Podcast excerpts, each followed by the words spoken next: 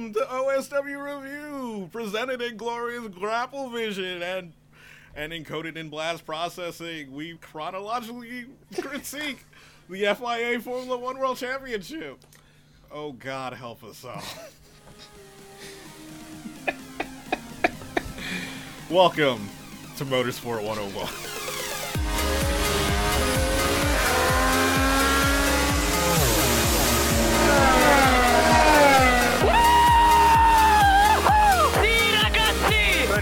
Gonna done it. You are the world champion!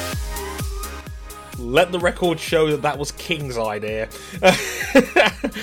Welcome to episode 129 of the Motorsport 101 podcast. I am your friendly neighborhood host, Mr. Andre Harrison, and um, F1's back, everybody. I guess. Uh, you know, that's nice and all. Um, yeah, congratulations, kids. This is the shortest set list in the history of the Motorsport 101 podcast. We're just going to be talking about an F1 race. How much do you want to bet this? How much do you want to bet this still goes two hours? Yeah, because we got a lot to talk about. Dre just didn't write it down. Yeah, listen, listen, listen. Like, I am minimalist. It, like, like, I'm sure there is room for branching path and discussion on this show. Like, we, we, we- we're nuanced and professional like that. But, um, hey, let's get down to the nitty gritty. We have, oh my god, five people on this show. Again, Jesus, we're getting, we're getting bigger by the week. We're gonna have to start building like a new conservatory in the back for Zoe. Um, and the sin bin, of course. Um, but let's give it. Why am I getting kicked out? You, you know exactly why you're getting kicked out. you see, Dre, you better not you better not leave that to interpretation for the audience because they're just gonna go just Uh, like uh- next thing you know they're gonna people pe- people out for us because They're going to make up conspiracy theories about how we're angling to get a better deal on some other podcast network. listen, listen. There is no reason to believe that Motorsport.com will not buy us out if we sacrifice Zoe to, to the Greek gods. It's, it's all the plan. As long as I can have onion rings as I go. Okay, now this discussion came up on Twitter um, about over the weekend, like sometime after the race. Um, Dre, you've said you you're not a big fan of onions. I've never had an onion ring in my life, and I'm 26 in August. That's entirely understandable. I went through a phase where I I actually liked onion rings, and then for a while I just hated onions. Did not want to eat onions at all, and now I've just settled into onions. Onions are fine. Why did I get torched for this take? This is what I don't understand. It's like. I was like, because you do you, do you not like onions period in any food at all? no. Okay, See, I can I- see why I got torched for that. the thing was, if you hadn't mentioned you'd never had onion rings Li- in the conversation, it probably no one would have batted an eye. Yeah, and I got criticised by a person who's a good friend of ours who eats raw potatoes, and I get torched. I get torched for never having an onion ring in my life. What sense does this make? I didn't know we were good friends with Nico Rosberg now. When does Nico Rosberg ate raw potatoes? oh, that was like his pre-race thing, like a couple years back. Oh God! See, Oh, if you only I knew the can movies I haven't seen. ladies and gentlemen, welcome to the Motorsport One on One podcast, where we talk about my strange eating habits before we talk about Formula One. Uh, Don't you love this show? We haven't even gotten through the introductions yet. exactly. No, we haven't. And Kevin Harvick, as we are recording, is 100 laps away from getting everybody a free bloomin' onion and Outback. Uh, there is no escape. Um, oh god, let's introduce the five-person panel on this week's episode. Of course, with me, as usual, is Mr. Ryan King. Whoa, whoa, I'm Jay Hunter. What are you talking about? Yes, you're about as Irish as I am. Now, from some other part of Ireland, clearly. RJ O'Connell. He's got the he's got he's, he's, he's, he's got the name down already. Clearly, um, Um, my biggest gripe here is that, well, yes, Tiger Woods did make several contributions and was a landmark player in golf for from about 1997 to 2008. Um, what is the deal with not having Serena Williams higher up on this list? Um, she should have easily been top three, if not number one. Right. I, I did see that ESPN list of most dominant athletes of all time. And, like, I, I, I wanted to comment on it, but then I saw Colin Cowherd put Floyd Mayweather at number one, and I was like, oh, just fuck off. And she's like, I was just like, fuck this disgust. What is Colin doesn't even work for ESPN anymore. But of course, he had to throw in his two cents because you know, Mr. Hot Take himself. But uh, I was like, Barry Bonds was like 17th, and I stopped taking that list seriously because like Brady was 20th, and Peyton Manning was like number two, and I was like, You also need to know that it's the, the most dominant athletes over the last 20 years, so maybe that's that one of the- changes nothing. like, That doesn't include like half of Barry Bonds' career. Yo, Michael Schumacher. Yo, Michael Schumacher got seventh. I was surprised he even made the list. Yeah, I was surprised he made the list. Research who he was. it, it's relevant now. Like ESPN's now had to embrace F1 as part of its culture, so now it's like, hey, we'll, we'll mention Formula One for the first time like ever. Ooh boy, and me and King have got some stories to Yep. tell you on that. More on that later. Uh, also, as usual, we have Zoe Hamilton on the show. Hello, Zoe. Yes, from my space in the conservatory, where apparently I now belong. Yes, yes. Consider it an upgrade from the sin bin. You're welcome. Uh, and we have coming back and not talking about IndyCar for once. It's Chris DeHarde. Hello, sir. Oh, Yeah, sorry. The, yeah, uh, e- the yeah. uh, ESP. If there was ever such a thing as chloroform in motorsports broadcasting, I'd have to say the ESPN feed of the last F1 race was it. Yeah, if the boot fits, as they say. If the boot fits. Some general housekeeping to get out of the way. We are on youtube.com forward slash motorsport 101. A new Dre brief went up this week. Hooray! Talking about IndyCar. That was fun. We're on facebook.com forward slash motorsport 101. What was it, 101? Um, we're on Twitter at motorsport underscore 101. Um, and if you want to follow us personally, we're at Harrison101HD, at Ryan Eric King, at RJ O'Connell, at Wee Zoe, and at C the Harday. That's D E H A R D E. I know it's a tricky one via the audio platform, but we do our best here.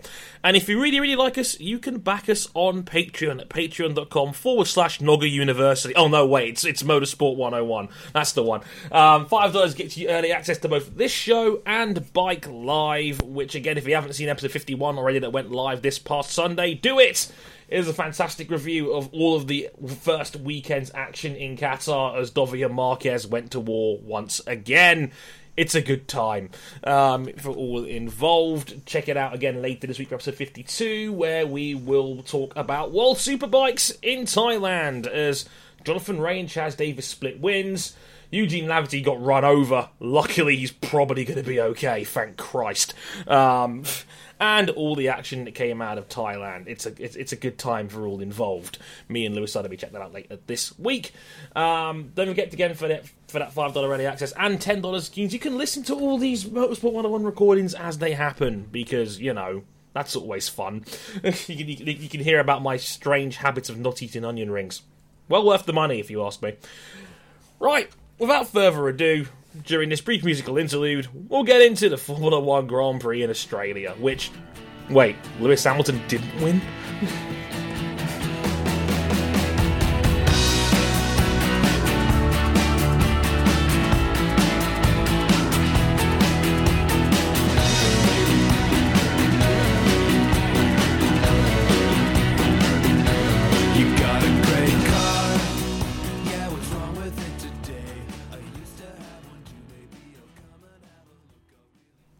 we're back, and, like, King. Congratulations, Mercedes fans! Lewis Hamilton has Not. won the 2018 Australian Grand Prix.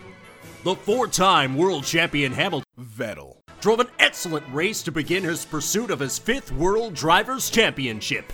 And now you can celebrate like Toto Wolff and the rest of the Mercedes crew with the same t shirt that they were Not. wearing in the garage after the race. This commemorative t shirt is now available online and at all major retailers. Thrift shops and charitable organizations. Or by dialing 1 888 KL5 32 26. And we'll see you in Bahrain. Forza Ferrari. There seems to be like one awful mistake here. It apparently says that Sebastian Vettel won the Grand Prix. This has to be some sort of practical joke, right? no, that no. definitely did happen. He It's did win real. the Grand Prix. It's it's real. Your narcotic is back in the fridge. Uh, it's back in the fridge if you want it. You know, it's like I love that like Sebastian Vettel won the Grand Prix, and then I immediately got like four tweets from people like talking about like Dre apologize what for me not having a ton of faith in Sebastian and the Ferrari team this year. It's like ugh, it- it's, it's I, I I still find it incredible that this Ferrari bunch is just so goddamn hopeful. It's it's funny to me. Um, but uh, yeah, Seb did somehow win. Um, controversial and having yeah, he did win it, and I was like, oh, wait, another nice surprise. We can delay the inevitable for like a whole two weeks. Um, because I mean, RJ, if you looked at it through the lens of qualifying, like you probably wouldn't be surprised to or to to think that you know Hamilton's probably going to drop off into the distance. Right. This was very much looking like a form book race. We didn't have a whole lot of excitement in qualifying apart from Valtteri Bottas uh, clipping the inside of turn two, dropping two wheels off in the grass, just enough to get him uh, his car totaled Yeah, into wrecked. the. Uh, yeah, absolutely wrecked. Before that, the most drama you had was Daniel Ricciardo's three place grid penalty for was he going too fast under a red light or was he going too slow or was he going too slow but not quickly enough i i I think it was too fast. I think he was over the delta. Um, which I love that. uh, Which I love that Ted Kravitz was like, "No, we can't do this. It will take a home guy out of contention for the win." And I'm like, "Ted, that's the rules." yeah yes officer before you pull me over for doing a 75 and a 45 let's just consider the bigger picture here. Oh no, that like that. Um, yes, and uh, if you look at it through the lens of qualifying, where Lewis Hamilton not only breaks the track record, he crushes it. He had a 21-1. That first sector was magic. Um, so of course he puts it on pole. And By by he six. well. Oh goodness, yeah. Starts on pole by 0.6 seconds, takes the lap record by a full second almost. Um, you got to think like, okay, if he gets a clean start, which he did, he's going to lead uh, not just the majority of this race. He's probably just going to make this a, a walk. I, I seriously threw my cap at my television screen. I was just getting ready to go to work because it was like six thirty in the morning when this happened, and I was just like, I, I, I saw that lap. He crossed the line. I immediately threw my cap at the TV and I left the house. I was just like, "Fuck this!" And I was like, I like, okay, "That ain't getting beaten. We're out of here. Let's beat the traffic, yo. We're getting the hell up out of here." Oh dear. But um, yeah, it looked like Lewis was going to walk away with this one. Um, probably being a different postcode, getting ready for Bahrain by the time the rest of the field finished. Um, start happens. Hamilton takes a bit of early pressure from Kimi Raikkonen, who tried an audacious move around the outside of turn two. Didn't quite work. Um, shout out to Kevin Magnussen, who pulled off a blinder going around the outside of Verstappen around round, Yeah. round turn one for fourth Oh place. That was a beauty from K Mag. About time he got one of those right. Um, but um, yeah, brilliant stuff from Kevin Magnussen there. But uh, the the key moment in the race was got early going. It was about lap twenty three or so. Um, they bought like Ferrari, who had Raikkonen running in a comfortable second, but starting to lose more time to Hamilton, about three, three and a half seconds by the time the first round of stops came around.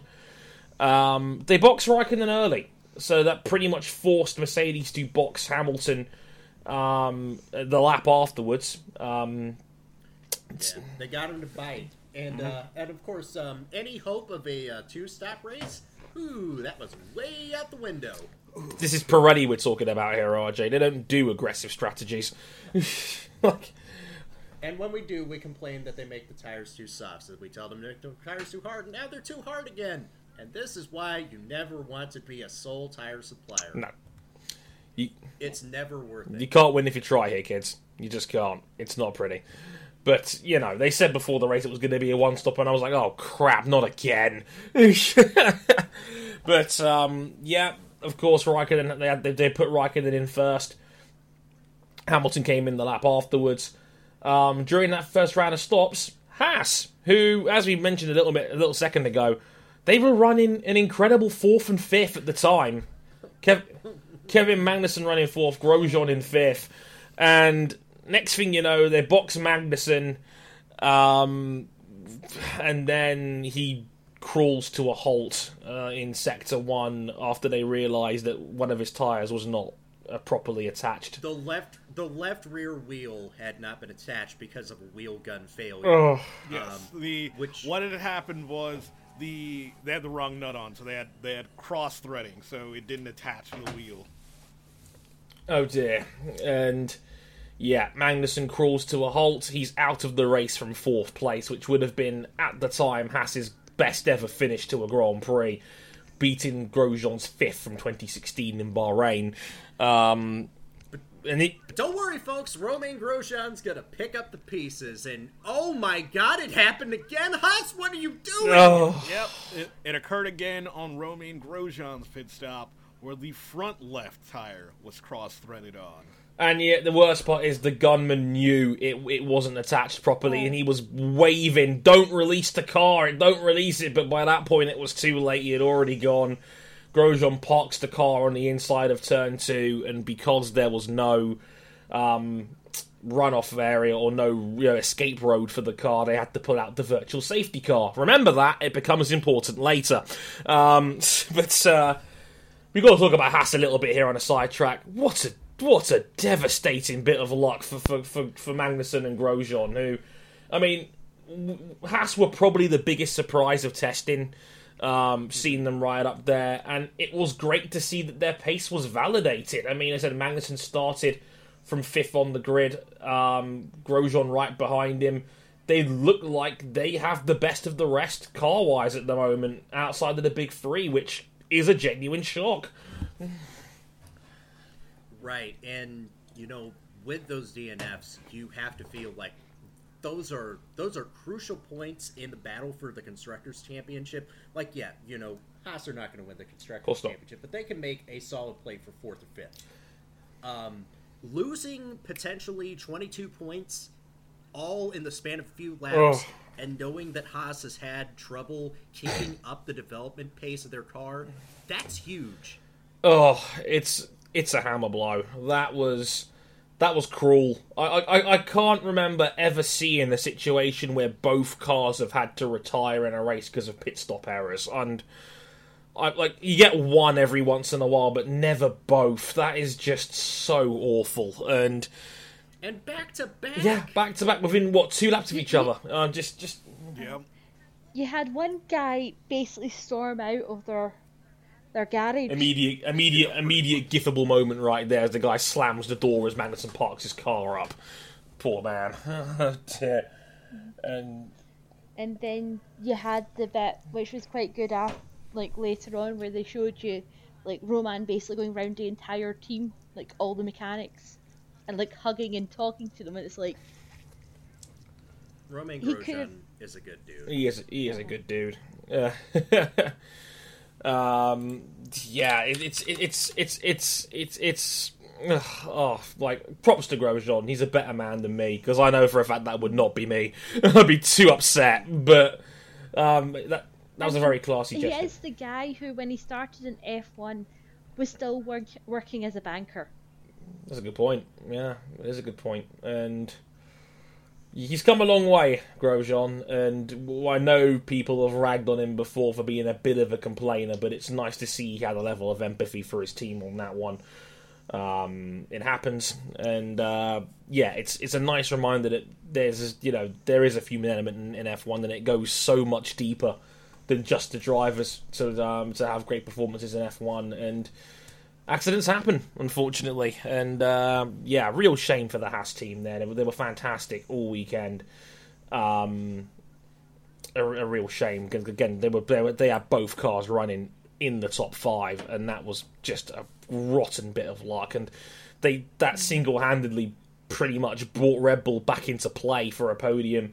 Um, and as well as that, like it bumped Fernando Alonso up into the top five, and like I had every Alonso stan in my mentions, like, ha! We listened to you last week, Dre. What about him now? I'll get back to that in a minute. But um, What we told you that Mc- we told you that McLaren was going to be absolutely fine with Renault power. Don't go back and listen. We told you that. yeah, Just trust our word on that. everything would be fine. We totally didn't say they'd finish like eighth. Um, Though we we should use this time to talk about the first car that ended up in pit lane. indeed. Tell us more, King. I believe it was Brendon Hartley's Toro Rosso Honda. Oh yes, he uh, Smoking! he locked up, got it. Smoking, locked it up, got a flat spot. They decided to uh, to put new tires on the car, but it really didn't matter. Um, his race was compromised in 15th, and Pierre Gasly blew an engine. Um, what's powering Toro Rosso this year? Honda. Do you remember? Do you remember how we all thought that Honda like seems like would like seem to be okay here? The way the testing had gone and they were all ahead of schedule and everything looked Oh. rosy. Again, we could cut back to the preview show where I said during testing, Toro Rosso was running modified versions of last year's Honda Power Unit. Shut up, King! This year, not this year's Power Stop Unit. trying to add legitimacy to this show. Um, I think Sergey Sirotkin's was the most devastating, not just because of the fact that he got a plastic flag stuck in his brakes nine laps into his Formula One debut, and he's already under scrutiny for replacing Felipe Massa and not being Robert Kubica, but also the fact that it didn't have an actual sandwich in it. What's the point? if you're going to ruin an F1 debut with a sandwich bag, at least make it a good bacon and egg one. You know, like geez, like have like have a good sandwich. Like Be creative, like the dude who threw a shoe at the track at Montreal. Looking at like- you, Danica. I blame Charles Reginald for that one. Like that was clearly him that did that at at Canada last year. Happy birthday, by the way, Charles, if you're listening. Um, but um, jeez, yeah. Oh God, Sirotkin, that was a bad one. Um, the- the- like, should we t- take a little touch to talk about Williams as well for a second here because it's never a good sign when Lance Stroll, who was the second last of all the remaining finishers on track, I think it was 14th place in the end for Stroll, says He got beat by Charles Leclerc. you got beat by Charles Leclerc in the Sauber. There's no shame in that. No. There's no shame in that. But the shame in that comes to the fact that Sauber have been perennial doormats in the championship, and Williams just came off a fifth place finish in the World Constructors Championship. Yeah, Ooh. and it did, And Williams looked like they were okay in practice. it didn't help though when Lance Stroll pretty much said that like we're surviving right now rather than racing. I think he pretty much implied that just getting to the checkered flag was an achievement in itself, which is not a good sign if you're in that way. I mean, we were quite down on Williams in our season preview, but I don't think we realised just how bad it was in race trim. Like, finishing behind a Sauber is uh, hashtag ungood, um, no matter which way you slice it. And uh, Until proven otherwise, with all the investments that they're making, it's uh, you you don't want to be behind Salfa Bermeo. No. Because by all accounts, they look like the worst team in the grid. Marcus Ericsson had a DNF as well on that one. Power steering failure in his car put him out quite early on as well. Pretty much the same time, I think Brendon Hartley had a failure. Was pretty much like back to back with each other um, on that one. So uh, yeah, sad times. Gasly's Gasly's engine blew. Hartley had floor damage, so he wasn't really a factor. Um, let's uh let's get to uh the point where the race pivoted. As I rub my hands together like Birdman. Right. So, as mentioned, when Grosjean's car conked out on the side of the road because there was no escape road on the turn to Apex, we had a virtual safety car. No big deal, we know how VSC works by now. Turns out about two laps later, we had a full safety car um, because of the they had to get a crane on track to remove Grosjean's car, awkward position and all that. Um, of course, Sebastian, who had not taken his first stop yet out of the leading group, compared to Hamilton and Raikkonen who had, he pits during the safety car. Mercedes seemed to think that, you know, they'd have enough of a buffer where Hamilton would still come out in front. Turns out they didn't. Um, they claim some sort of algorithm error or software bug miscalculated. And for the second year in a row in Australia, Vettel comes out in front of Hamilton after a round of pit stops. Oh boy. and the Vettel camp, me included, was like, oh shit, we can't believe our luck. it's happened again. uh, no, no. Uh, sadly, no image of Toto Wolff um, fist banging the table in disgust this time round. But uh, Vettel comes out in front at the end of the uh, end of the safety car period, which made the race interesting again for about three laps. but uh, King, I mean, how do you break down this Mercedes glitch, shall we say? I would say, yeah, it's a it's an unfortunate thing to happen. To have your software, you know, tell you numbers that aren't hundred percent correct. But again, I'd like to default to Nico Rosberg's review of the race, where pretty much said that yes, despite the the software t- giving them a number that wasn't true, it was pretty much still down to Mercedes. Mercedes could have, you know, closed the gap to Vettel a bit more before the virtual safety car had come out. That pretty much that they were in his in his terms, uh, Lewis was chilling. Like literally, literally quote he was chilling. Like if they had pushed a bit more, if they had, you know, you know, taken the initiative to ensure that that the time gap was close enough, if the virtual safety car had come out, Lewis would have been ahead. Yeah, apparently Sebastian Vettel gained like five seconds in, in the lap before he stopped, and that was the dagger, effectively, to the, the to, to essentially one Seb the Grand Prix. Um, and go on, Zoe. the thing was, um, it, before the start of the season, Nico said like they, like if anyone was going to beat Lewis, they had to take advantage of his lulls, like the moments he makes mistakes, and him, Lewis thinking like relaxing like that was his mistake, like you had if you're like as far as they're concerned, if you're going to beat Lewis, you have to capitalize on every moment you can get. Right. Ferrari did that. Yeah, it's it's kind of funny you mentioned that because like we on this show have ragged on Ferrari on several occasions and justifiably so for shall we say strategical blunders. Um, it's it's totally not led to me losing my head on several occasions on this show. Um, see our YouTube channel for more on more on that. Um, tables were flipped, wardrobes were punched, etc. But um, but this time Ferrari got it on the nose. They really did, and I think a lot of that boils down to having two cars in the fight compared to Mercs only having one. Um, Valtteri Bottas did not have a good weekend. More on him in a bit, but let's just say he wasn't in this lead battle, to say the least. Um, let's like have Raikkonen basically chase Hamilton in a straight dogfight while they had Vettel deliberately tail back during the end of his first stint um, before the safety car came out. Raikkonen was not going to win that dogfight with, with, with Hamilton straight up, but they didn't tell Raikkonen about what Vettel was doing until it was already too late. The plan was already in motion. And there is a hilarious team radio clip on the F1 YouTube channel where the, where Raikkonen basically the penny drops that he's been shafted here in this strategical call. And it, I love that, like, F, like someone in the F1 social media team clearly saw the funny side. because it's the thumbnail too, where it goes, and I quote, "Don't fuck me up with this," um, and that's exactly what happened. oh, Kimi. Although, in fairness, he did hold off Daniel Ricciardo, who set the fastest lap of the race, trying to chase down his first home podium that he could actually keep.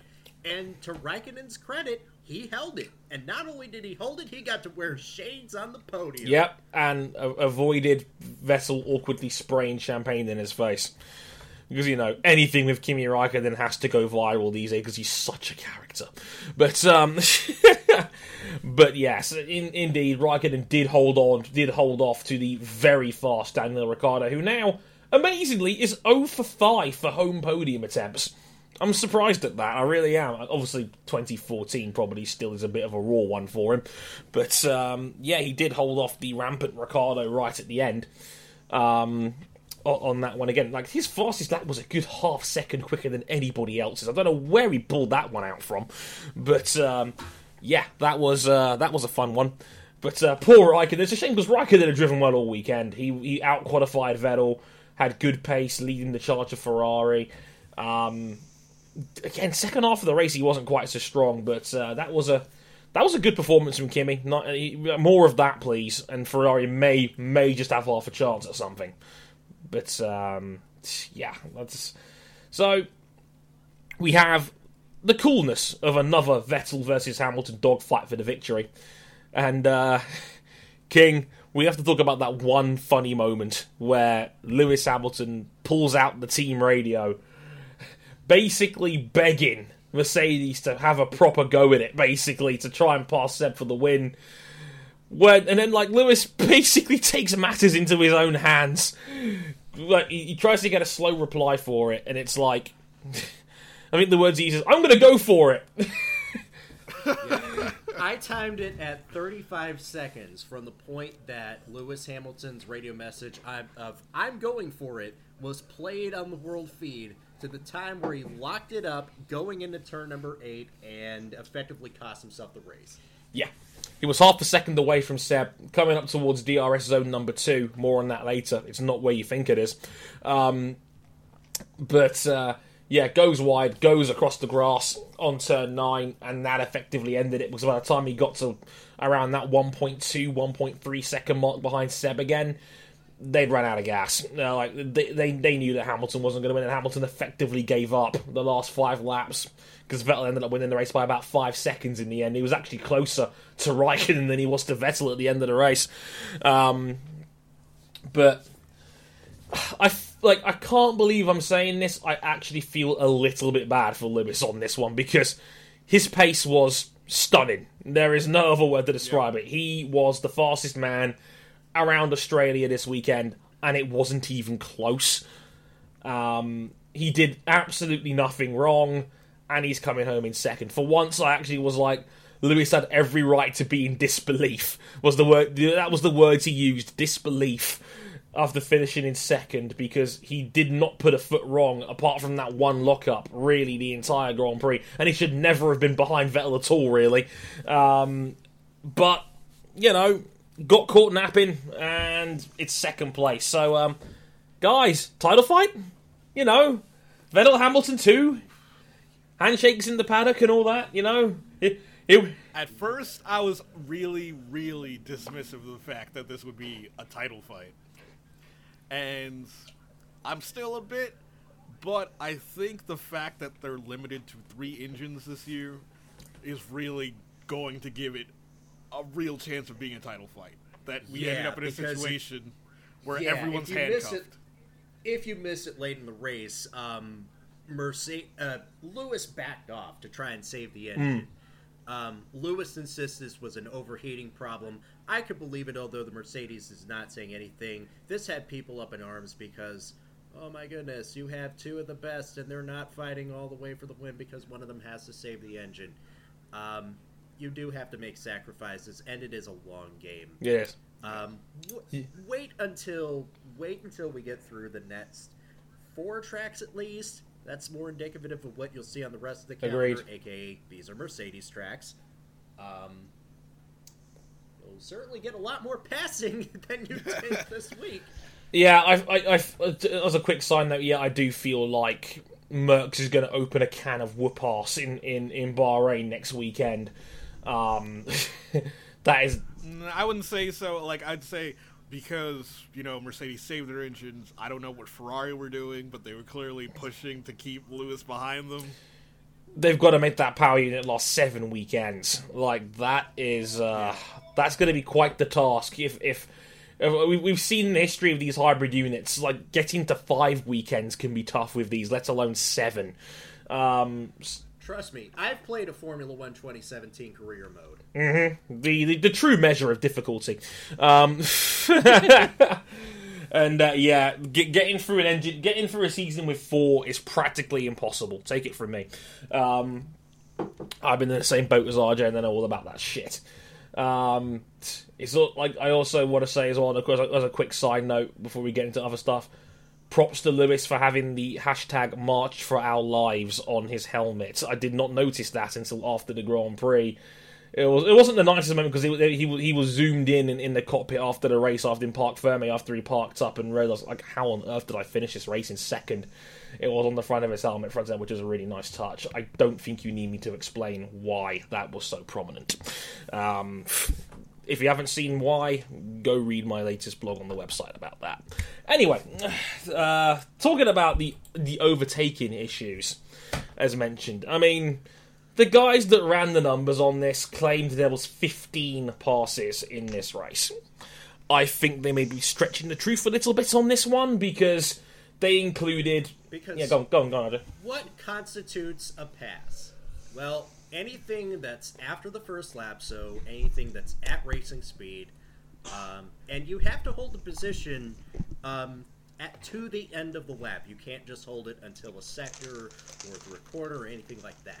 So any passes that are made after a standing start, understandably, those don't count. If somebody blows a clutch or something, uh, they've basically done the work for you. Um, but in the case of Max Verstappen, um, going full on, going full on 360 drift coming out of turn 2 um, that counts as a pass, even though you know Verstappen did most of the work for Ricciardo and Grosjean.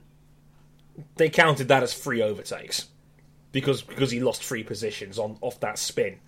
Um, like, is, does, does that really count as an overtake? I Yeah. yeah, I guess, but it's like, but but King, it was too artificial. Too It- uh, No, it wasn't two; it was three.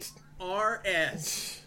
Three. yeah, li- We had a third DRS zone, and it didn't really do much. Apart from, like, Ricciardo's dive bomb pass on Nico Hulkenberg early in the race. That was about it. and if anything, Hulkenberg gave that one up too easy. I, I did I did spot that one, and I was like, how, like Hulkenberg just gave up on the second corner afterwards. He could have just easily just just braked a little bit later and just held the inside line because there was no way Ricciardo was making it all the way around. But you know, it is what it is.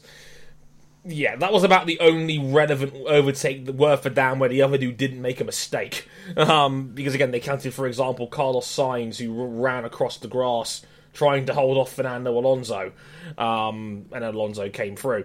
But as, as mentioned, they added a third DRS zone for this weekend after turn 12, the run down between 12 and 13.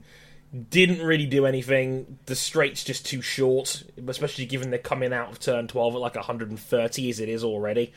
Um, it's, it just didn't really work out on this one. But at least I said on Twitter that I like the fact that at least Liberty are aware it's a problem and are trying to do something about it. They know it's a band aid because these cars are fundamentally buggered when it comes to being able to overtake each other. We've talked about this before. At least they're trying to do something, I guess, King. Yeah, they they acknowledge that it's an issue, but again, it's not going to be an immediate solution. We still have to wait till the current formula runs its course. And that's in 2021. I hope you like another three seasons of this, guys. Three. Um, but uh, again, it's something. It's a band aid. Like I said, it's a band aid on a gaping head wound, but at least they're aware and they're trying. That's kind of half the battle here, and at least they're not tone deaf like many of the last ownership when it comes to issues like this.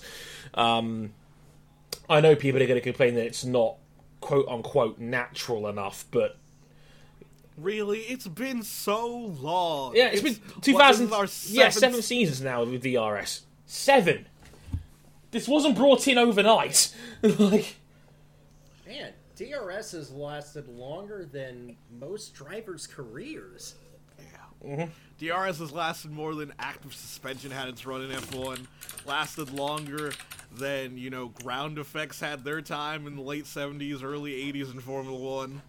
Like, DRS is a staple of modern Formula One now. Okay, let's let let's let's play a fun game here. Quick guess: How many drivers in the 2010 championship are still active in F1 now? I'll give you a hint. There was 27 marked drivers that drove at least one race in Formula One that season. Um, in fact, no one did less than three. I will give you six. Six. Let's see.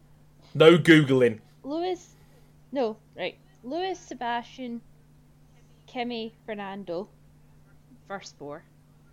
Zoe, it's not as fun if you're sounding and out. I can't find them. King. Um, Romain. Oh God. What five? I, I have no clue. Because I know what Kimi came back that season. Okay, I'll give you the rundown. We've got Romain Grosjean, um, Hosek, Magnussen. Magnussen started then. No. No, Magnussen's not been around that long. Magnussen debuted in There were only tw- five? Ma- Magnussen debuted in 2013, I believe. No, it was actually 14. I'm still sticking for six. Okay, I'm, I've got five. I'll say six. Se- Sebastian Vettel, Fernand was one. Oh, Daniel Ricciardo. No, because Daniel Ricciardo didn't take part in a race. He was Oh, it was only practice. he was a test driver back then. Um, so Okay, you're looking at Vettel.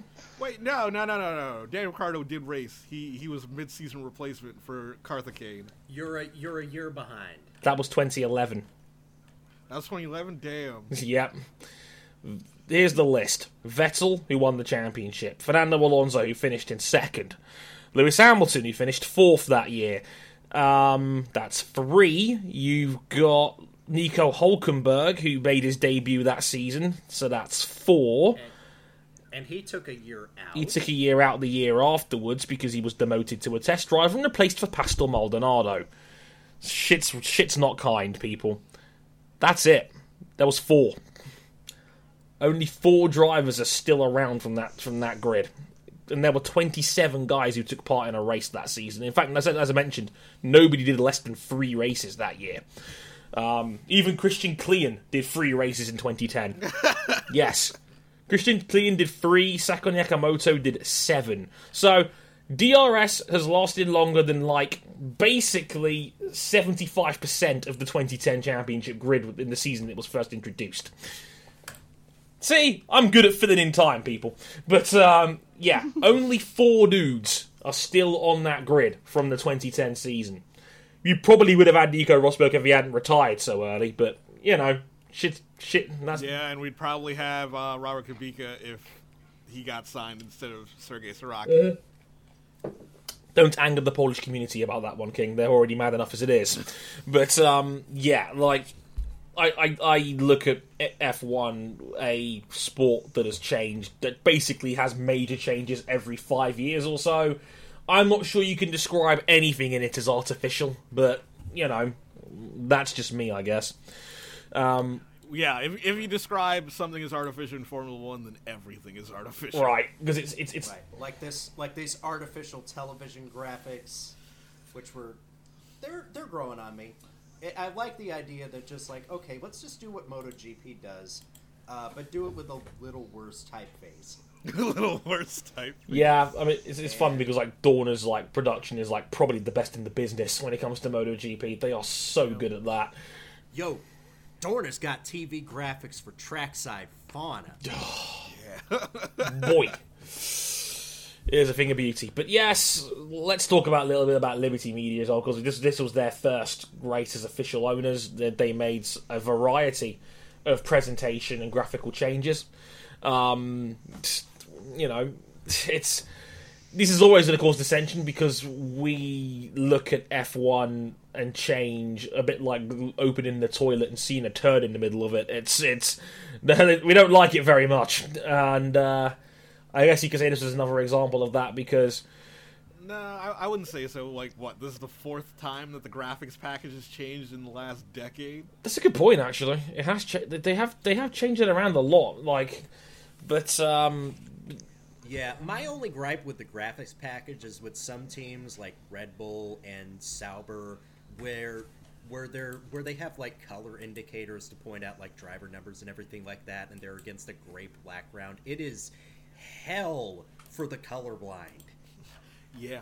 Like, no, no one knows what color contrast is at yeah, it wasn't all that bad apart from the Red Bull owned teams because like the dark blue completely clashes with like the Obsidian black you had in the background. I sound like a Bob Ross painting talking and like describing colors like this, but it's like the back. The black blatantly clashed with the blue, and it, it, it wasn't good. It, it wasn't so bad with some of the other teams, like like, like, like for example, Renault's yellow. It worked fine, but like it's you're right. Like that is going to be a nightmare for colorblind, you know, for, for colorblind viewers. And it, it was a blatant clash, and it didn't work. Um, yes.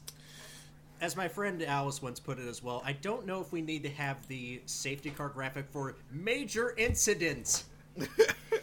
because that seems a little bit unnecessary. Like Romain Grosjean's car is not is stopped at the road. That's that's not really a major incident. When I think of major incident, I think of uh, take it back to Texas 2003, where Paul Page literally described Kenny Bräck's car going into the catch fence and impacting at 206 G's as a major incident.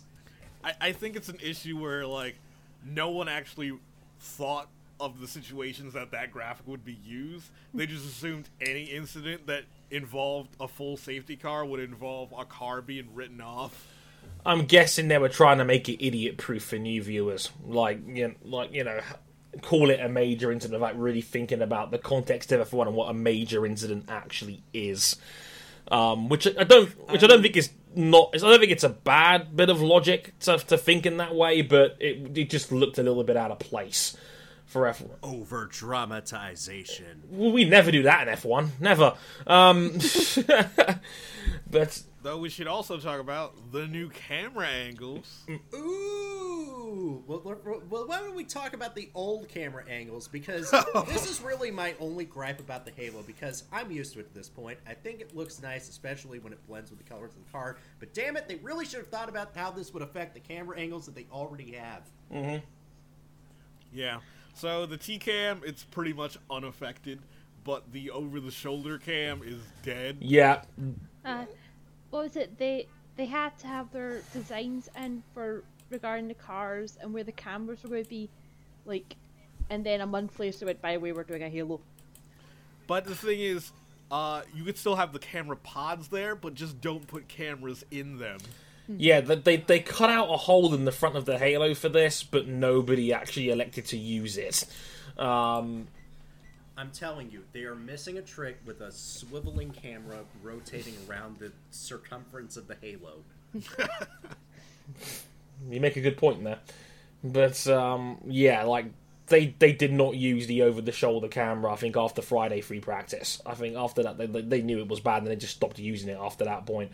Um, as our friend of the show Elizabeth Werth pointed out on Jalopnik, which she writes for now. Congrats, Lizzie. Uh, um, as they pointed out, like these teams choose their, where they're going to put their cameras months before the actual season takes place. So, yeah, this was kind of like you would never have guessed this. This, this wasn't just a spontaneous thing for the TV broadcast. They, this was planned months in advance.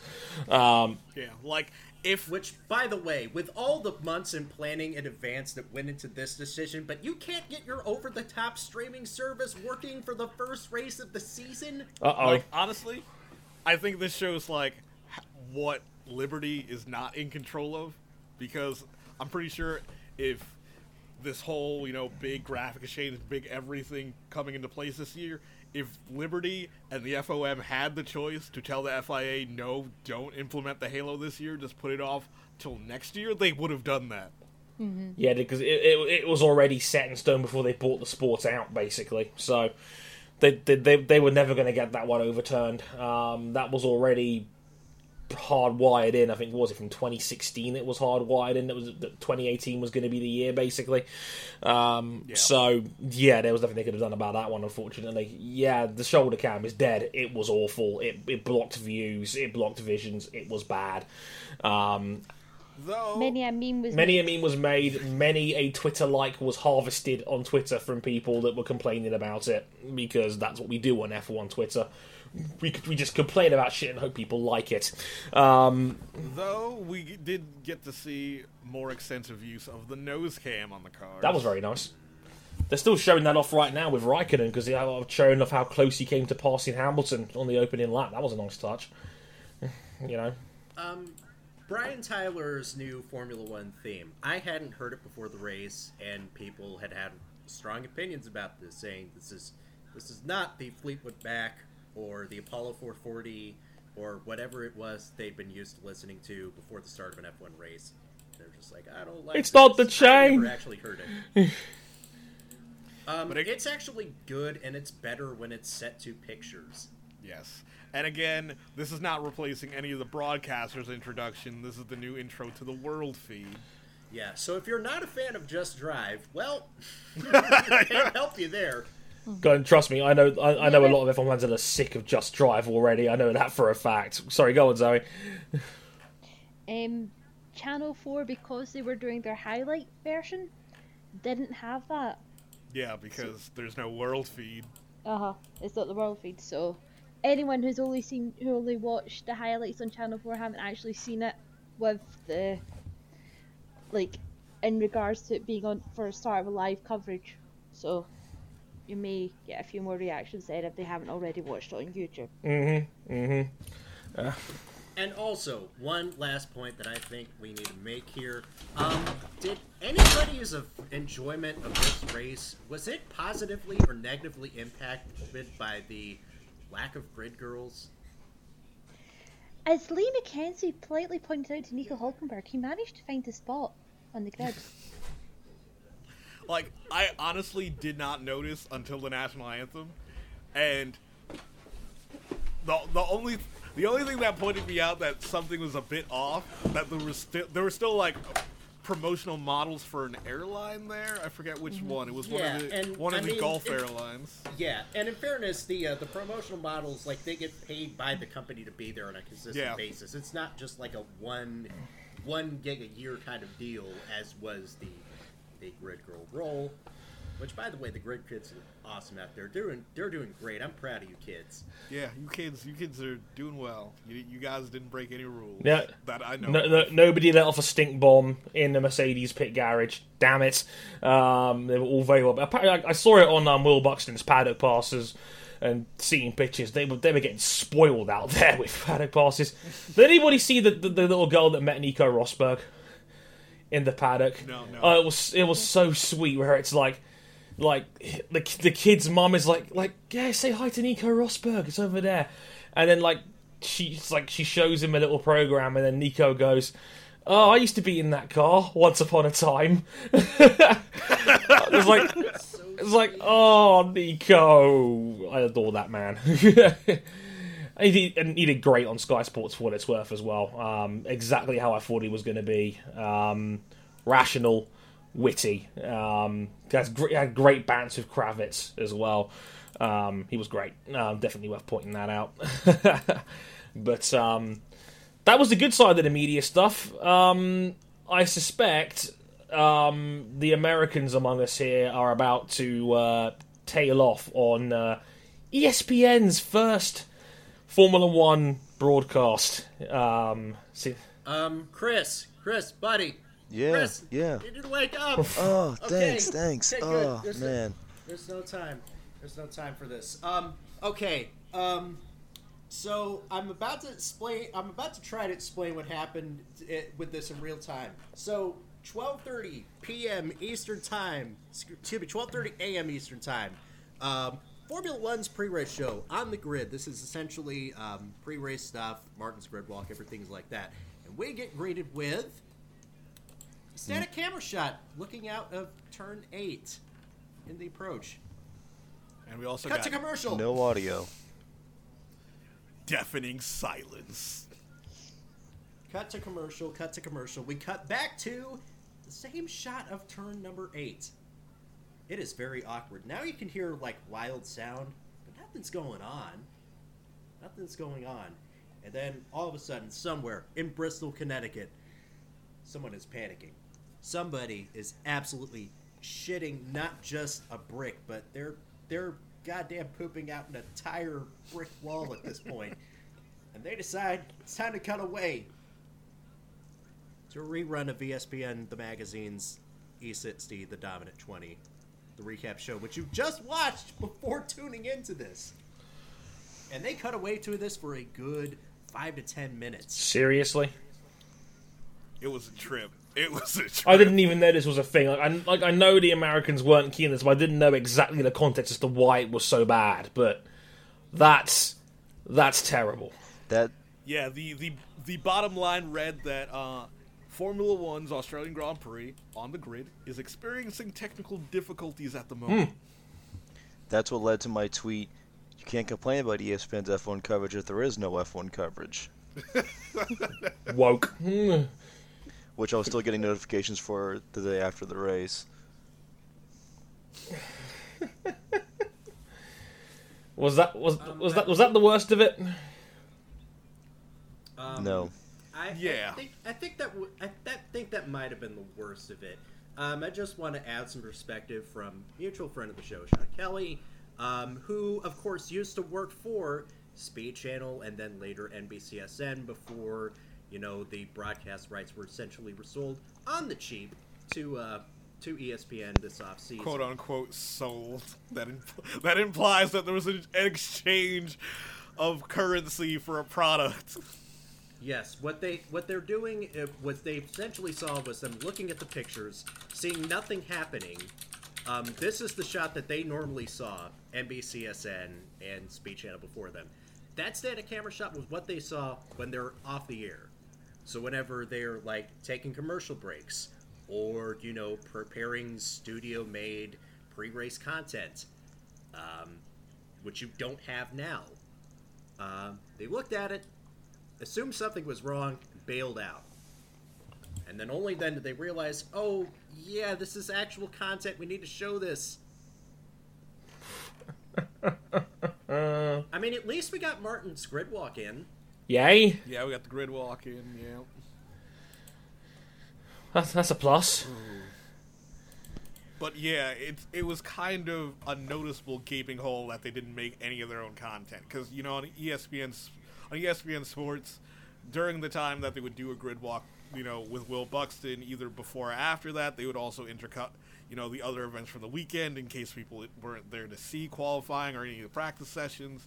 You, it was basically in their race broadcast they fit in all of the weekends and events for those who couldn't keep up. Right. Well, we didn't get that on this broadcasting, clearly. No, it's just Sky Sports. Just Sky Sports. Oh dear. And and not just Sky Sports, but Sky Sports with awkwardly jammed in commercial breaks because again, this is basic cable. This is not this is not on the Sky Sports model. You are not paying an extra subscription fee on top of your cable package to get this. So there was not a chance in hell. I know we kind of wanted it, but there was no way we were getting commercial-free races. And seeing it applied was like, oh, oh, oh, this is very awkward. He was in mid-sentence Ugh. and then they cut to commercial. Um, remember, Chris? You remember at St. Pete where um, uh, ABC missed the restart from the safety car? There's a reason why they're called always bad coverage. They did it again. Oh.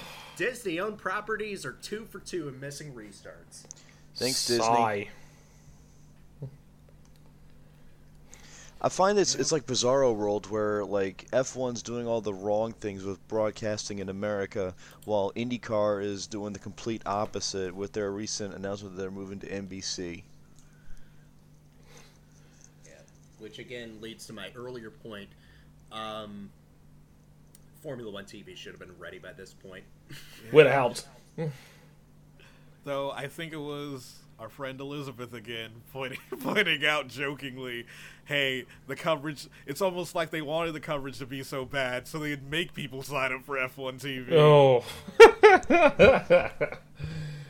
I knew well and truly that it was going to be, you know, not as well put together as like a, and like an actual uh, domestically produced broadcast. Like, say what you will about NBCSN, that they had too many commercials. At least they would have told you, given you a heads up ahead of time, they were cutting ahead of commercials. Yeah. And they would produce their own original content and try to work around the parameters of what they were given. This was just, this just felt like a, it was a drag and drop broadcast. certainly felt that way. Like just broadcasting by numbers, basically.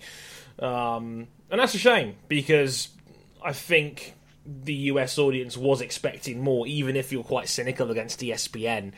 Um, I, had, I had a hunch when they announced they were just going to basically lift Sky Sports' coverage. I was like, that's probably not ideal. Um, I didn't think they would like literally just take Sky Sports coverage and then just bolster their own ads over the top, and not thinking about the context of how to put together a decent F1 broadcast. That's probably not ideal. But um, yeah, um, I, I, I did again. Obviously, being British, you wouldn't realise how bad it was, but I didn't realise it was that bad. Um, yeah. So, It was What- wild. yeah, like I I really think that ESPN are literally treading water until they get their own over-the-top service where they can, you know, stream it on that platform without any ads. And apparently, like yours as well, was like way behind as well, like in terms of the actual live race itself. Yeah, so basically on Watch ESPN or ESPN3, uh, the streaming service, it was about, I would say, 90 seconds behind the actual broadcast on E ESPN2. And if you're following that on social media, you got no chance. You're gonna get that shit spoiled. Like that's that's bad. Like that nine like ninety seconds is bad. I mean, I again I That's a lap. You're a lap behind. yeah that's bad. Like I, I've I've watched like the darts before on Now TV, which is Sky service over here for streaming. And they're about 30 seconds back, and I think that's bad if you're on social media at the same time. Um, this was worse. Like, like that's that, that's clearly like two, maybe three times worse. Um, that, that's not ideal, to say the least. Um, Yeah. And I say that they're basically treading water because ESPN Plus, their over top cable free subscription service, will be available at some point this year for five bucks a month. hopefully ASAP, because that would only help. But uh, hey, F1 TV, if you're in America, Yeah. soon, maybe. soon, Soon. Even though they're they've been releasing details about F1 TV that that there'll be options to actually turn off the commentary and literally just have natural sounds. This means you can make up your own commentary now. Yep, that means you, ah, that means you don't have to listen to the commentary provided, which will be David Croft and Martin Brundle. Which, to be fair, are not as bad as they used to be. Yeah, they're not If that you're bad. if you're still not a if you're still not a fan of Croft and Brundle, you can uh, you can just put it on mute. Yeah. Like, like at some point, me and like me and you, King, need to commentate a Grand Prix together, and just put it on YouTube and find a way to get over the get get around the cop the, the obvious potential copyright situations. That would be fun. It would Yeah. be like RiffTrax, but for Formula One. hey, you know, maybe we don't have to put it out on YouTube. It's True. because we have other ways we can get stuff to, to our fans mm-hmm. who, mm-hmm. you know, are willing to mm. give us a certain, you know, amount of contributions for our services. That's an that, that that's an idea. That's an idea. Do you feel like Thinking me and Lewis has always kind of had that idea for Estoril 2006, like one of the best MotoGP races ever. Just a thought. hey, mm. If you need a stat boy, if you need a stat boy, I'm there. Stat boy. Like I remember, I remember we actually, you're to, to, Tony Ryan King Reale, clearly. Um, but uh, I remember doing that like in 2013 for the Canadian Grand Prix on YouTube back in the day with Scott Woodwis, and our, one of the earliest guests we had on the podcast from back in the day. That was fun. It really was. Um, a couple other observations to take away from the Grand Prix itself. Um, Oh, Valtteri, what happened? oof. You missed it, Valtteri Bottas, of course, he wrecked in qualifying. He started 15th, so you're thinking, oh, he's in a Mercedes. Um, he should have no problem making his way up to a podium finish. Um, he was a solid eighth. He made no ground up at the start. Um, he really only got back into points contention um, midway through the race, I believe, after the safety car. Um, it was, and he made no inroads on a train of cars led by Fernando Alonso, then Max Verstappen and Nico Hulkenberg ahead of him. Yeah, it, it, it's almost like his car was cut in half 24 hours before that point. Hmm. Yeah, yeah, just. Oh boy, this this wasn't ideal. I mean, like ac- according to people close to Mercedes, they were expecting Val even after having to start fifteenth after not only the crash but also a five place grid penalty for replacing his gearbox. They were still apparently aiming for top six. Val finished up eighth. Um, and he's had to go into other part of power unit components already as well because of the damage that they took during that wreck as well. Uh, that's not a good start for Val. Um, not at all. Yeah. That's that. But it's a great start for an orange car. We're number 14, baby. Fernando Alonso's back on board. Who turned RJ O'Connell into urinating tree for a second there? Like, holy shit! Watch Here's to you. of Thunder review. Here's to you, the biggest lol cow of the off season.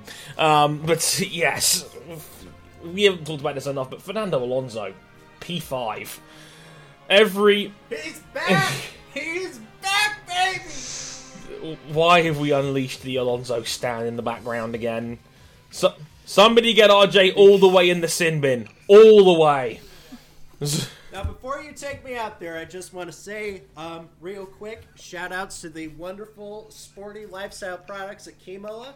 Um, shout outs as well to to the entire um, to the entire Spanish Formula One community. Shout outs to everybody who's been with this journey for the last 16 seasons. Um, Shout out to Irn-Bru. yeah, shout out to. Iron Has anyone got a tranquilizer dart? But though, I should also note the the front page of Marca, you know, the Spanish sports newspaper, Monday morning was Ha vuelto. He's back with Fernando Alonso on the front cover of the paper. Um, Cinco, A man who's won 33 Cinco. Grand Prix is getting front page news over finishing fifth. What the hell is wrong with you people? Anytime Alonso finishes fifth as front page news, it's a it's the Alon 5 effect. Get out, all of you. Get the fuck out. Hey, I'm just I'm just stating what happened. Yep, King, you can I'm not stay. the one You can making stay. the jokes here. King, you can. I don't tell jokes, I make factual statements. Please don't pay attention to the fact that he was losing several seconds per lap over the cars in front of him. It's Shut fine. up. It's fine. It's I'm fine. going to javelin you into the sin bin in a minute, RJ. Jesus Christ. It's like, yes, this is the thing. It's like, Sin bin's good. We have fudge here. give me that fudge. No. No, you're all, you need a uh, you need a sin bin uh, gold pass Uh, Sin bin go. You fine. need presented by ring. Kimoa. Okay, okay. As as RJ like puts an asterisk just then, like Fernando was out here acting like this is gonna be like the start of like the rise of McLaren to challenging for wins again. This was effectively half a Grand Prix after the safety car came in. He finished 20 seconds behind Daniel Ricciardo in fourth. Like McLaren, that was a good performance, but you are still a gaping chasm behind the best of the Renault teams. Like, like that you are still way way off where you needed to be. And according to people in the know the, the, the performance of the car to be able to pass around Albert Park was apparently 1.8 seconds. You, your car needed to be almost two seconds hour quicker to effectively pass somebody around here. That's why Max Verstappen, who behind, had no chance of getting past him. Would you then say then that um, a more accurate benchmark of what McLaren are right now is Stoffel Vandoorne in ninth? Yeah, I, f- I- they should be getting points. Like this, like they closed out the year with three straight points finishes. Like right now, it's a situation where it's like, congratulations, McLaren, you're exactly how you closed out the end of last year. Oh, okay, the fifth was a little bit freaky, but we forget that that only matched Fernando's best performance in, in since he's come back to McLaren. He had a fifth at Cota in 2016. So And and again, we do also have to take into account uh, they probably finished two positions higher than they should have because of the Haas double retirement. I think also with how uh, testing went, with Toro Rosso looking quite good, and them doing the least amount of testing because they were having all these issues. I think, as much as they were saying, like, oh, we're aiming for this, we're aiming for that, I think they weren't expecting. I still think they weren't quite expecting a fifth. were they? No. I mean, McLaren have always had a very self-inflated value of how good they actually think they are. I don't think this. I don't think them think. I don't think that they would rule out a top five finish if everything went to plan. Especially if you believe what Fernando is saying, because I don't know how much of that is Fernando just being a PR hype man, and how much of that Fernando genuinely believes. But I don't know. But McLaren of all like they seem to think they're still like the Manchester United of Formula One, but I, I, I, I got nothing for you on this one. I think the ninth of Stoffel is probably a more realistic baseline than fifth, because I think Haas and Renault are comfortably faster than them in normal conditions. Um, they were just the ultimate benefactors of Haas having a double DNF in front of them, and the nature of Albert Park meaning that the faster car behind him in Max Verstappen had zero chance of overtaking him. Um, but hey, that's Formula One for you. You make the best of the luck you're given half the time. Suck it. All of those people who VSCs that complained about Vettel winning that race. Right. uh, uh, Sometimes you can overcome your bad fortune, like Carlos Sainz did, who ran off the track and then almost had a reversal of fortune in his crash helmet during the middle of a Ugh. race. And still gutted out a 10th place result um, as his Renault teammate Nico Hulkenberg, free of the free of the chains of feminism, um, gritted out another solid seventh place finish. Good day for But Renault. how on earth? Like, I, I love that Lee McKenzie's had a blatant shots fired moment while doing the Channel Four coverage, where he oh. described Nico Hulkenberg as, "Oh my god, it's a miracle he was able to find his spot on the grid without a grid girl there to guide him." and I was like, just when you thought it couldn't get any worse, Nico Hulkenberg doubled down on the, on his stance on grid goals when he wrote a lengthy piece for for the Bild in Germany about describing the situation as having F1 without grid girls is like having Tom without Jerry. Oh my god. What was Tom's aim through the whole show? Um, try. apart from apart from the last the disturbing last episode where they both stand up in front of a railroad track just to get off. I Was just. that it? Yo, the yo the ending to Tom Yeah. and Jerry was one of the most disturbing things ever. Yeah, It's up there with Roseanne. How the how the hell is Dan still alive? yeah. I don't know. Retcon. It's It was all a dream. fun fact. There is a very fun nostalgia critic editorial video about that very scene in Tom and Jerry. I highly recommend you go and see it. But um, yes, It, it takes you it takes you right into the mindset of a, any Alonso fan in racing. because because you can't have the over the top enthusiasm without the over the top self deprecation. But you can't have it without the over the top broadcasting service. apparently. What Yeah. service? Speaking of lip service, King wanted to dig out his Autosport ratings because he's the only one who with a plus account, You heathen. Tell us some more. Okay, so again, Autosport has returned with their, you know, race by race driver ratings of Grand Prix drivers. But this year there's a twist. This year, if you are an Autosport Plus subscriber, you can also vote and contribute to the user rating. Who thought that was a good idea? I, I don't know. I don't know.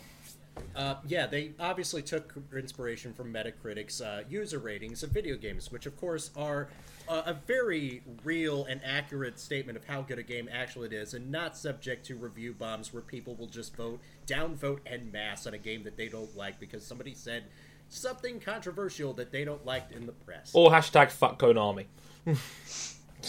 Right. So, but uh, King, what, what what have you been able to make of not only Autosport's ratings for the weekend, but also what the fans thought? Ooh, there there is some differences. They're they're not massive because you know people like to toe the company line, even though like they're not a part of this company. Mhm. But I think we should start where we should start at the top with our Grand Prix winner, Sebastian Vettel. Yay! Autos, Autosport gave him an eight. Fair. The fans gave him a seven point six, which is yeah, it's fair. Yeah, I can't argue with that. It rounds up to an eight. That's fine.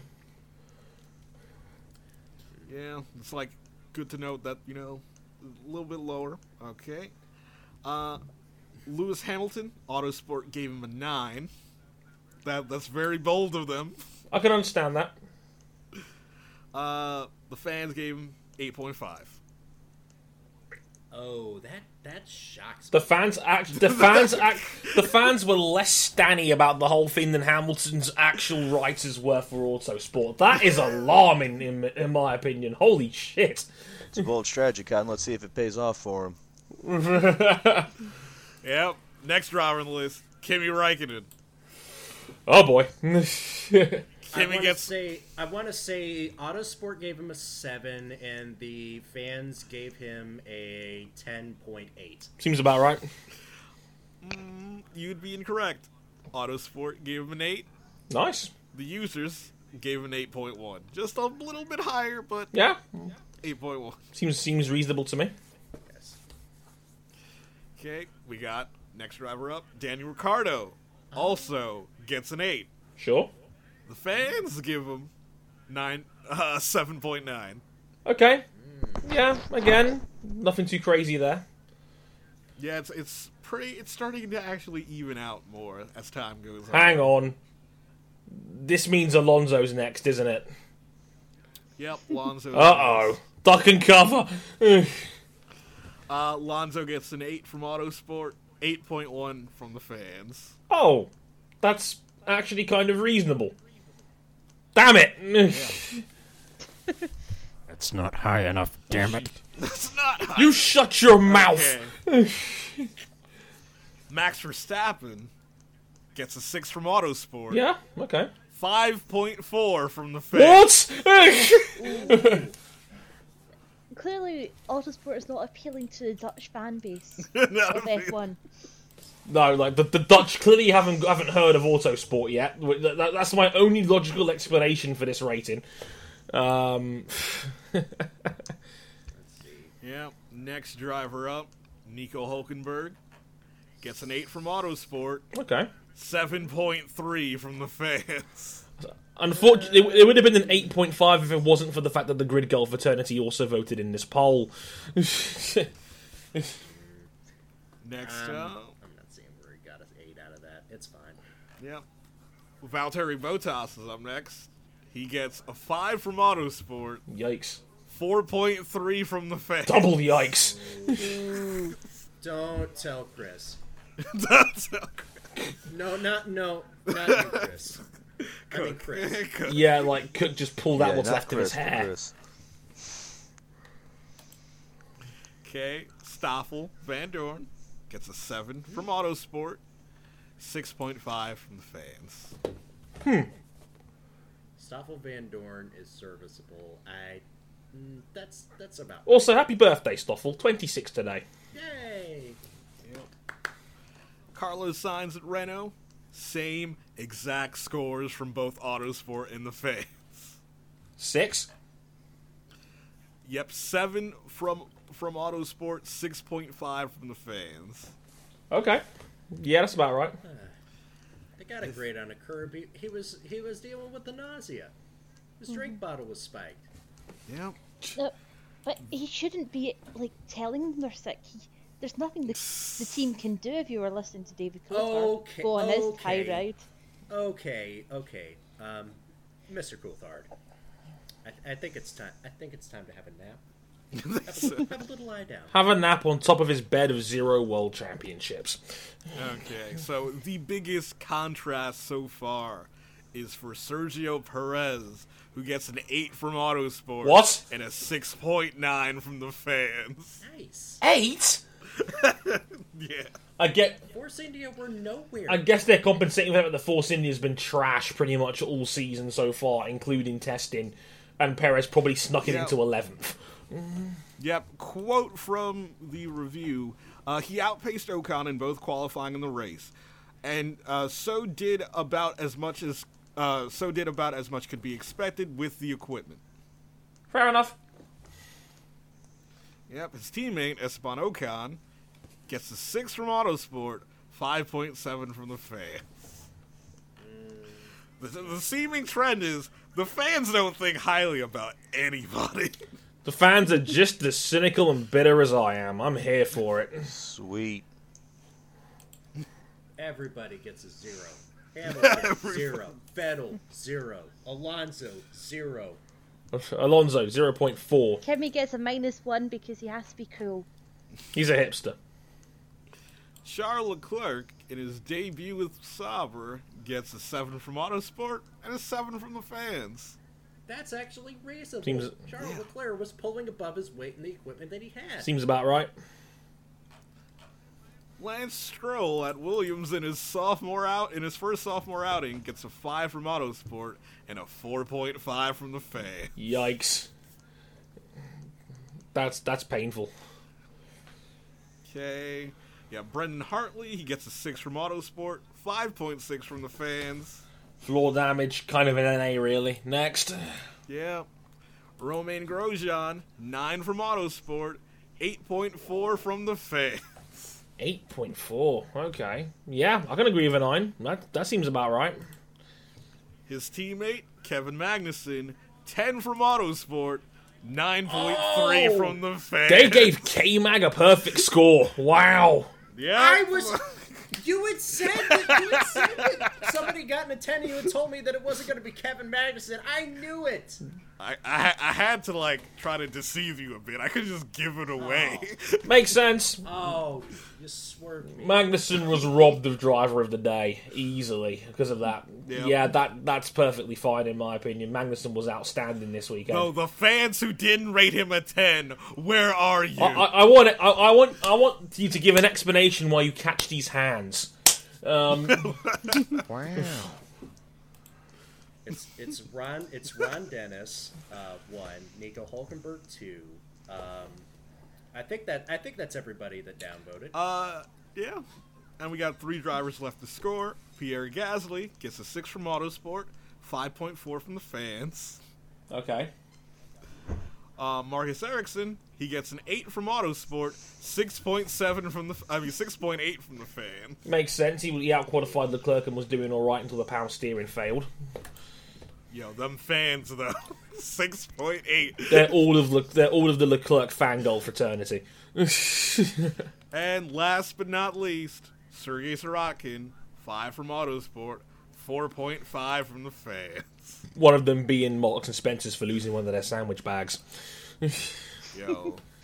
so yeah, both the Williams yeah, both the Williams drivers get the lowest scores with five with double fives from Autosport and double 4.5 from the fans. And Haas got a nine and a ten. They averaged out on a nine point five. Yep. Oh, oh God! They could have finished on the podium, couldn't they? Sigh. Yeah, if the car if the cars fell the right way and they were able to catch Raikkonen, which looked highly probable, yeah, they would have had a podium. Sigh. I think this is about does it here, folks, doesn't it? Yep. Anything else anybody wants to talk about before we step away? Uh, Clint Bowyer won. Oh yeah, the snow Yeah. day race. So Yeah, we uh we recorded this race on a Monday. Um, we had Recording this uh, race? Martinsville snowed Really? out on Sunday. nice job. And But yeah, what what happened at Martinsville? Why couldn't they race on the Sunday? Uh, it snowed. It It's- snowed a lot. The- It snowed a lot on Saturday night. Yeah, this was Clint Bowyer's first win since October 2012, and I actually have fun little four little fun facts about this uh, win of his. Uh, since Clint Bowyer's last win, or around that time, the iPhone 5 was released one month before that time. Uh, Snapchat at that point was one year old. Instagram had just turned two, and Windows 8 still wasn't available to the general public. Fuck me. I feel One- old just thinking about that. 1,991 days since Clint Bowyer's last win. This, according to, to at Drunk Brian France on Twitter, or as he is known around the office, just Mr. France. Mm-hmm. Hmm. Mr. France with the drinking problem. oh dear. Congratulations, everyone's Clint. And the uh, tr- the, the Camping World Truck Race earlier that day today was also won by um, John Hunter Nemechek. nice. Ooh, yes. Uh, everybody, I believe that that- that about covers it. I mean, we've we've hit all the high points from what was a race that will probably go down the books as aging very badly. It's very good to take in in terms of its race highlight format. I wouldn't necessarily sit down and go out of your way to watch the whole thing back. I wouldn't either. Um, I gave it a six out of ten on on the day because I think it's the sort of race where it's going to be much much better live to see it in, in in an archived library on its own. No, just no. This is going to age terribly, and the the safety car was the best and the worst thing to happen to that race simultaneously. Um, and yeah, it's still masked a lot of the issues that this sport has got. Conservative strategies with not a lot of wriggle room for for um, unpredictability and general lack of overtaking. Again, um, we've been here before with F1. But uh, and then it's going to be on before they fix that. Hopefully, a little bit more race friendly circuits like Bahrain next weekend. Hopefully, we'll do a little bit better with that um, going forward. But uh, I, I personally wouldn't recommend this one. The highlight video on YouTube, I think, is definitely enough. On I definitely wouldn't recommend Sebastian Vettel's hair. no, that was uh, Like that. That thing's got to grow in, and even then, it's not even a guarantee that that's going to look. that was that was that was like that was basically a fade where they told him three on the top and then 0.5 on the sides. Um, Say no more, fam. Say no more, fam. Like again, like Seb, bit of a bit of advice from me. Come, go to a black barbers. They would never let you leave the building like that. We have too much pride for that sort of shit. Um, that was that that was uh, not good, shall we say? Um, and that will just about do it on on this episode of Motorsport 101. Places you can find us one more time. We're on YouTube.com forward slash Motorsport 101. We're on Facebook.com forward slash Motorsport 101. Um, we're on Twitter at Motorsport underscore 101. Our personal tw- handles one more time at Harrison101HD, at Ryan Eric King, at RJ O'Connell, at Wee Zoe, and at C D Harday. C D E H A R D E. Ah, Good at spelling me. Um, and if you really, really like us, of course, you can back us on Patreon, patreon.com forward slash Motorsport 101. Don't forget, five dollars gets you early access to both this show and Bike Live. As I said, fifty episode fifty-one went live this past weekend. A Qatar review and a BSB 2018 season preview. That season kicks off this weekend. Um, episode fifty-two will be out most likely towards the end of this week. Uh, and that will be a review of the World Superbikes in Thailand. So check that out if you haven't already by the time this goes out. So, until next time, um, from me, Andre Harrison, from Ryan King, from Zoe Hamilton, from RJ O'Connell, and from Chris, I've been Andre Harrison. Thank you very much for listening, and I will catch you guys next time. Sayonara. Alonso back, y'all! Bye.